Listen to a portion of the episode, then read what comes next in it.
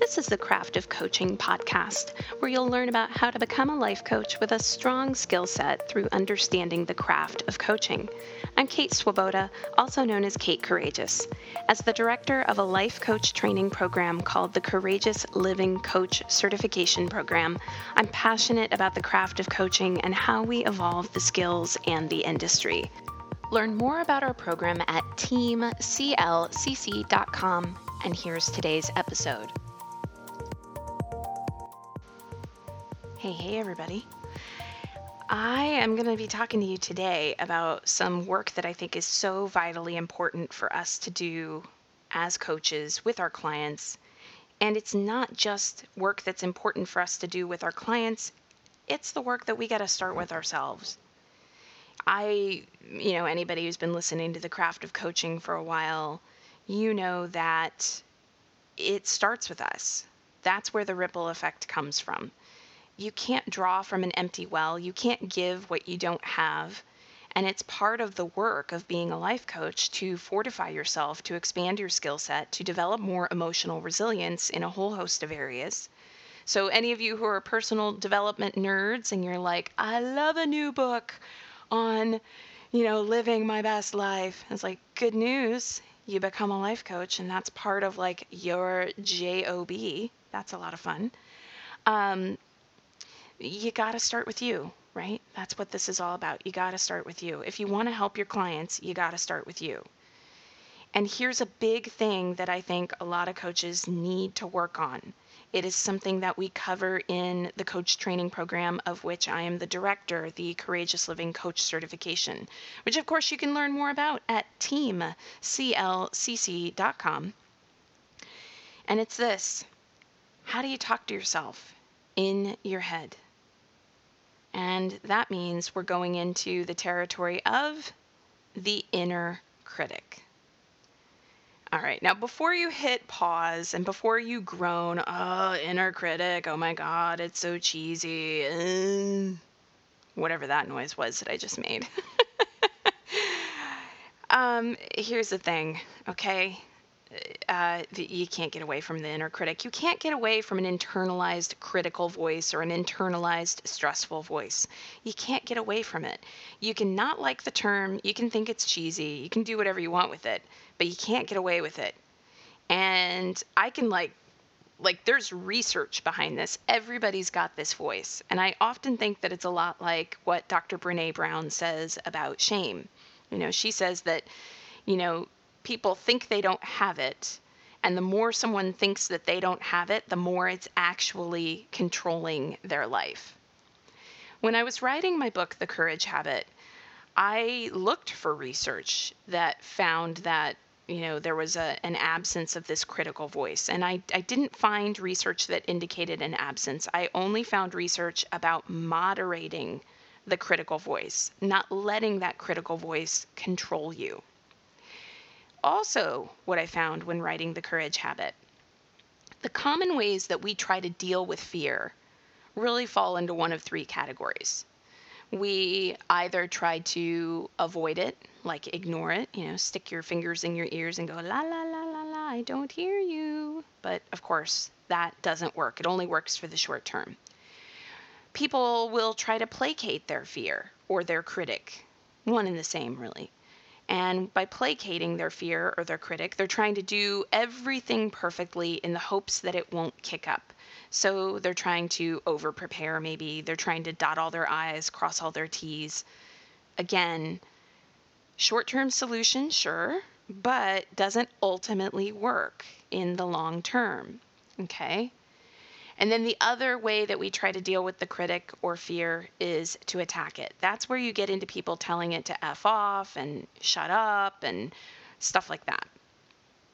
So think for a moment about how you regard your fear. And you, you know, if you don't want to call it fear, you could call it anxiety, you could call it the voice in my head, you could call it ego, whatever you want to call it. I call it the inner critic. It's a nice neutral term. How do you typically deal with your own inner critic?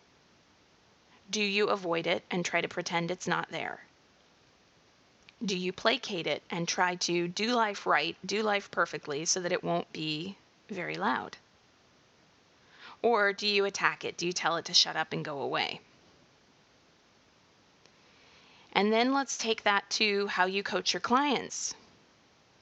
When your clients come to a session with you and they tell you, I'm having a really awful week. I was starting some work on my book that I've been working on, and um, I really, you know, I couldn't make any progress because this voice in my head was just telling me, Who are you to write a book? Your writing's no good anyway. How do you work with your clients on fear in those moments? Do you tell them to go into a role play where you tell the fear to shut up?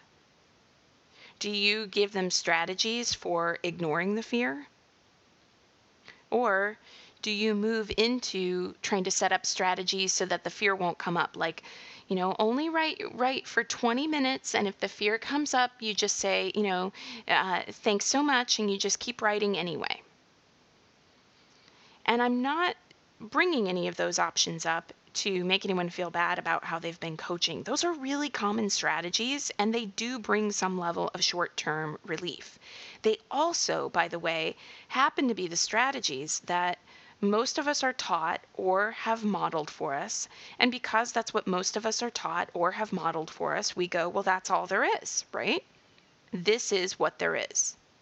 The critical voice comes up we got to find some way to not let it control us. And the ways are to tell it to shut up and go away, to do life really well so it won't come up in the first place or won't be very loud if it does come up, or just, you know what, just got to ignore it.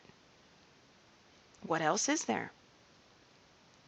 Well, interesting question. I'm so glad you wondered about that along with me. What else is there? Let's talk about what else there is. How about embracing the inner critic? And if you're like, huh, embracing the critic, I don't know what that would even mean. Or if you're like, uh, embracing the critic, so cheesy. Here's what I'd say if it's the latter, really. Um, if it's, I don't even know what that would mean, you're in luck. We're going to talk about what that would mean. And if it's, uh, so cheesy, embracing the little critic, you know, kumbaya and sparkles in the air, love yourself, then I'd say, whoa, whoa, whoa, whoa, whoa, what's going on? That there's that kind of a response to the idea that you would express kindness to a part of yourself that is wounded. Have you ever met anyone who talks the way the critic does? Who is a happy, healthy, functional person with high self esteem? Like if you met someone outside of you, of course, who talked to you the way your critic does, would you think that is someone who is just like a healthy, happy person who's lived a good life? No. You'd go, that person, first of all, I don't want to be around them. Second of all, um, if you if you stop to think about why they got to be that way, you go, this person has been wounded. They have been hurt. They have been harmed. That's how people end up that way. I don't know how often anyone listening to this has had occasion to see a newborn baby. But when you look at their little noses and their little toes, can you possibly look at that little newborn baby and think they're born going, You're so lazy, why don't you try harder? No. They were not born that way. Anybody who grows up and says those things was wounded, probably by someone who said to them, You're lazy. Why don't you try any harder? I believe that it is our job, our mission as life coaches, to help our clients unhook from the patterns of the past that are showing up in the here and now present and the patterns from the past have to include the inner critic and how we talk to ourselves. The patterns from the past are how we were conditioned to critique ourselves, how we were conditioned to treat ourselves when we make mistakes. You might not think of that internalized critic as being separate from you, but it is the voice of someone who modeled something for you and you internalized it and then it sounds like it is you, which gets very confusing. It is not you in the sense that it is telling the truth. It is you in the sense that it is a reflection of a wound that you have experienced. And everybody has an inner critic because everyone has experienced wounding. I've got a critic. I'll be the first to raise my hand in any room around that. So, if avoiding the critic, pleasing or placating the critic, and attacking the critic are not effective strategies for dealing with the critic, again, that question, what else is there? Well, how about we go, this critic is wounded. It's a wounded aspect of the self. So, how would you treat any client you've met who was talking to you about a place where they were wounded? If a client said to you, I was deeply hurt, a friend betrayed me, would you say, just ignore them? Well, I guess you could say that to a client, but that doesn't really do much for the fact that your client is sitting there processing feelings of betrayal and hurt. There's no empathy there. You could tell the client, you know what, sweetie, just go do something good for yourself. Go do some self care, kind of like placating the feelings. Could work, right? Sitting in a hot tub is a, a lovely way to spend an evening. But really, if you've been betrayed by a friend, again, where's the empathy? It's probably deeper than that.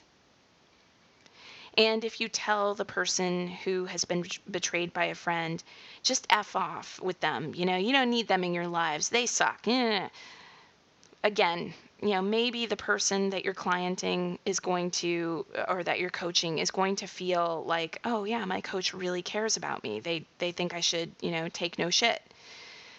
But again, we're back to it's temporary because behind the anger someone might feel after a betrayal, there is, I'm hurt. So, how do we attend to the wound? How do we attend to the wounding? Well, here's what I found in the research. And this is backed up by narrative therapy, dialectical behavior therapy. There are a lot of different psychotherapeutic modalities that use this, and um, what I'm about to go into. And since psychotherapy is our closest industry that we can really look to in coaching, I think that it makes sense that we go, well, what is the clinical research working with different populations indicated when people have these negative, ruminative, self critical thoughts? Well, here's what the, eh, the research indicated we need to listen without attachment to those thoughts. So we need to listen, but without attaching to those thoughts as being true, and we need to reframe limiting stories. So when the critic pops up for you and says, Well, look at that, you're so lazy, you should have tried harder. What needs to happen is you need to listen without attachment. Okay, right now my critic is saying that I'm lazy and I should have tried harder, but not believe that you actually are lazy and not believe that you actually should have tried harder. Because the truth is, what's going to come next is the reframing of the limiting story. You do the best you can in every moment. That's the reframe. This takes time and practice. In the courage habit, I talk about a process called redo please. It's also one that we teach our trainees to use with clients in the Courageous Living Coach certification.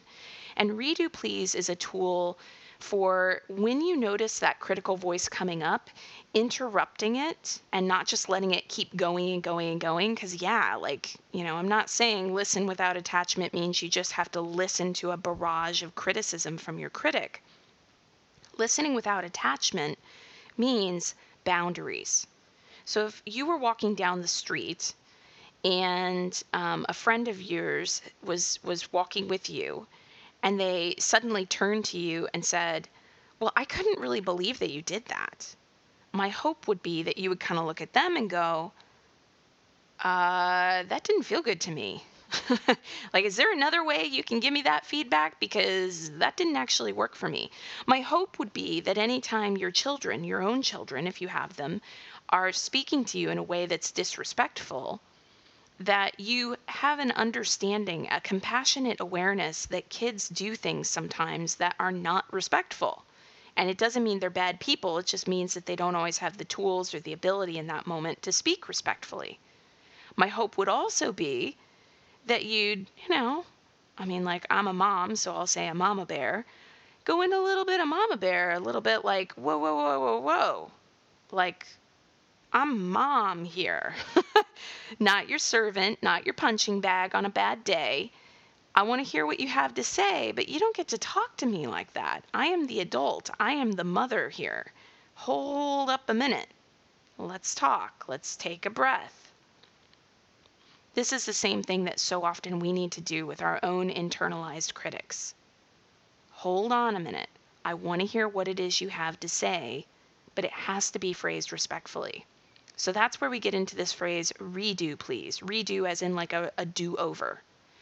Redo, please. I'm open to hearing what it is you have to say, but it's got to be phrased respectfully literally we teach like i said our trainees to do this with clients but the first thing that we're teaching people to do is to do it with themselves.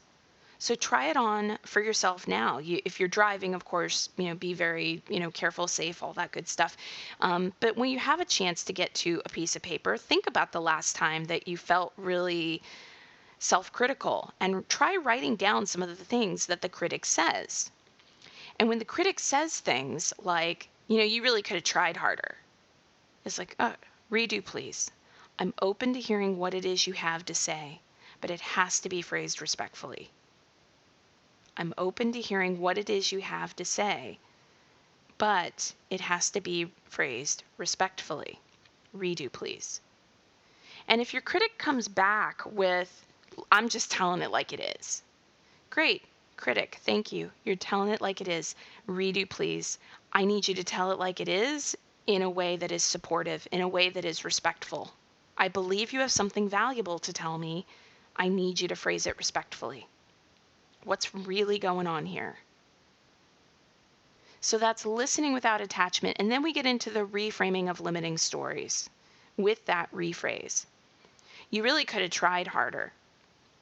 How about Instead, reframing that limiting story, I did the best I could. And if your critic comes in with stuff like, this is very common for, for people's critics, well, you know, you know better, so why didn't you do better? Well, you know, if somebody intellectually knows better, but they don't action what they know, you know, they don't come in and they don't do better in a tangible way in their lives, um, and this was like a mind blowing moment for me when someone first explained it to me.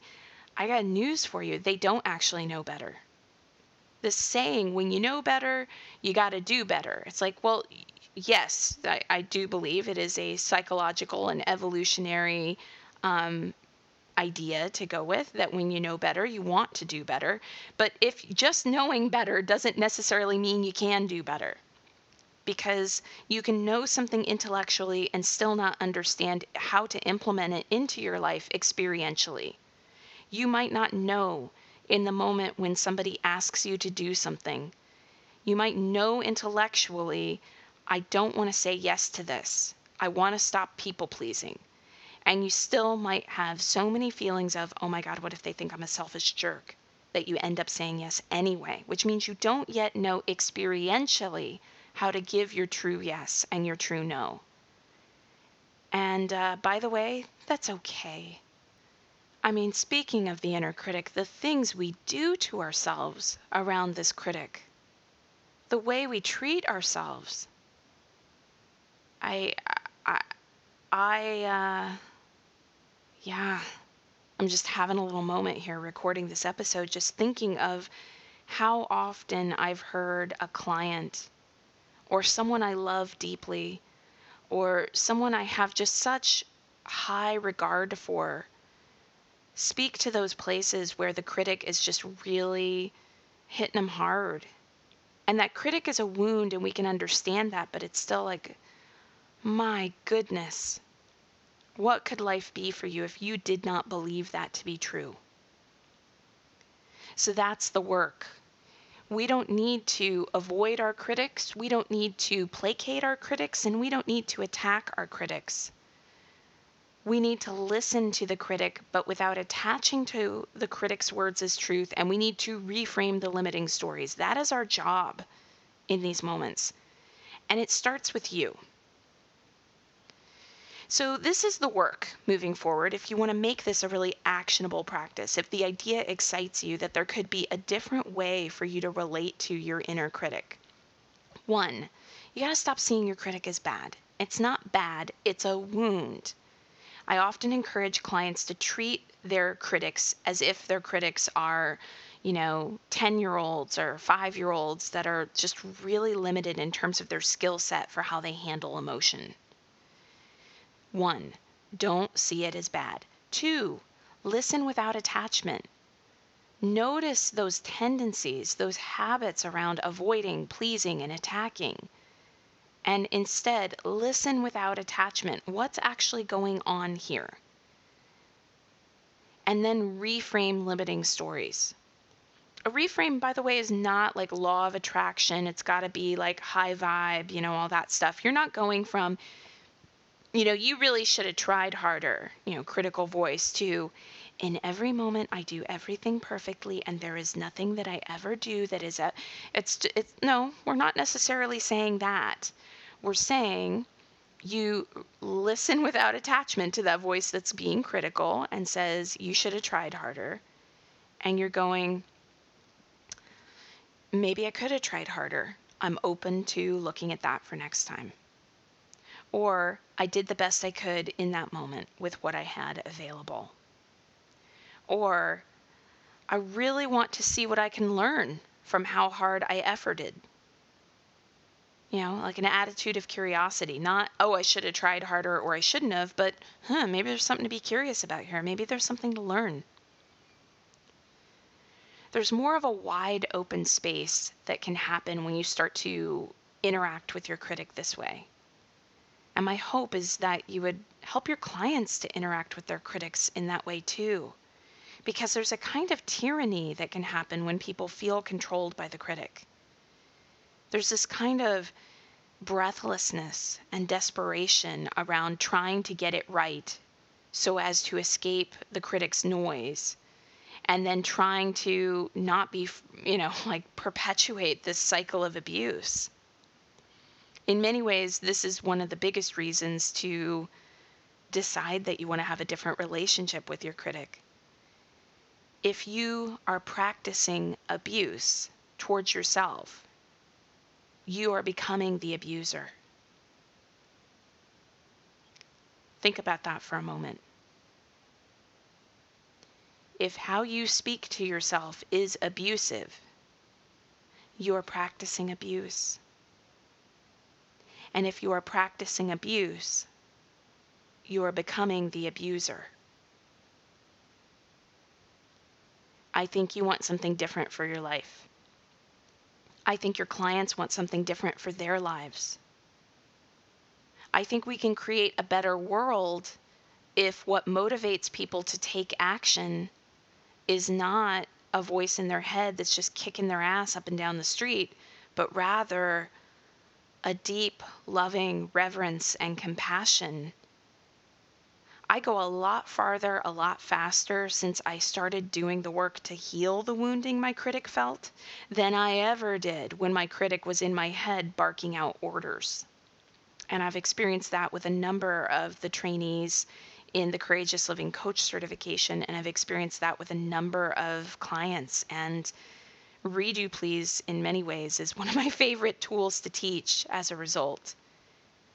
If you'd like some more resources for working through some of that material on your own, by the way, my book, The Courage Habit, which I've mentioned, you can get on Amazon, Barnes and Noble, booksellers, all that, all that good stuff. Um, but if you head over to yourcourageouslife.com forward slash begin, and you sign up for the YCL uh, newsletter, you'll get access to the YCL library, which has audios to help you with some of this stuff, including one that I did as a little role play with my friend Valerie. Um, redo please role play. Um, and then some worksheets that can help you to break down some of this stuff. And you can access any of that even if you don't own the Courage Habit. But of course, if you own the Courage Habit, it makes a little bit more sense when you're doing the worksheets and the audios. All right.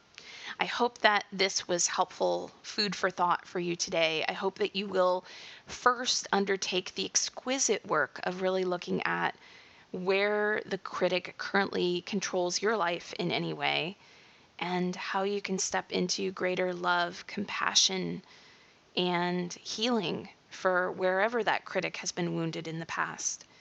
It does not have to run your life. It should not call the shots in your life. It is wounded, it is in a fear based place. And when the wounding, the, the re wounding, I guess you could say, stops because you have a more respectful relationship with it, it will heal. And it will heal in ways that blow your mind. There is a whole other world out there for how you can talk to yourself and how you can have positive regard for yourself. And it will not be this grasping world of, I'm really going to try to think positive thoughts. It can become who you are to really treat yourself with, with incredible positive regard. And the more work you do to treat yourself this way, the more you can help clients to do this work as well.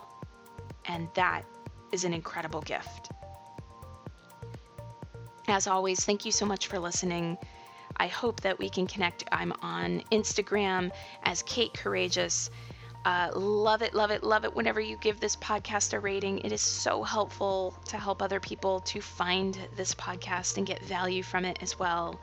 You can head over to teamclcc.com if you're interested in our life coach training and certification program. And uh, you can head to yourcourageouslife.com if you'd like more information about some of the courage based work that I do aside from training and the craft of coaching. Everybody have a beautiful, wonderful, incredible day. And here's to you embracing your inner critic.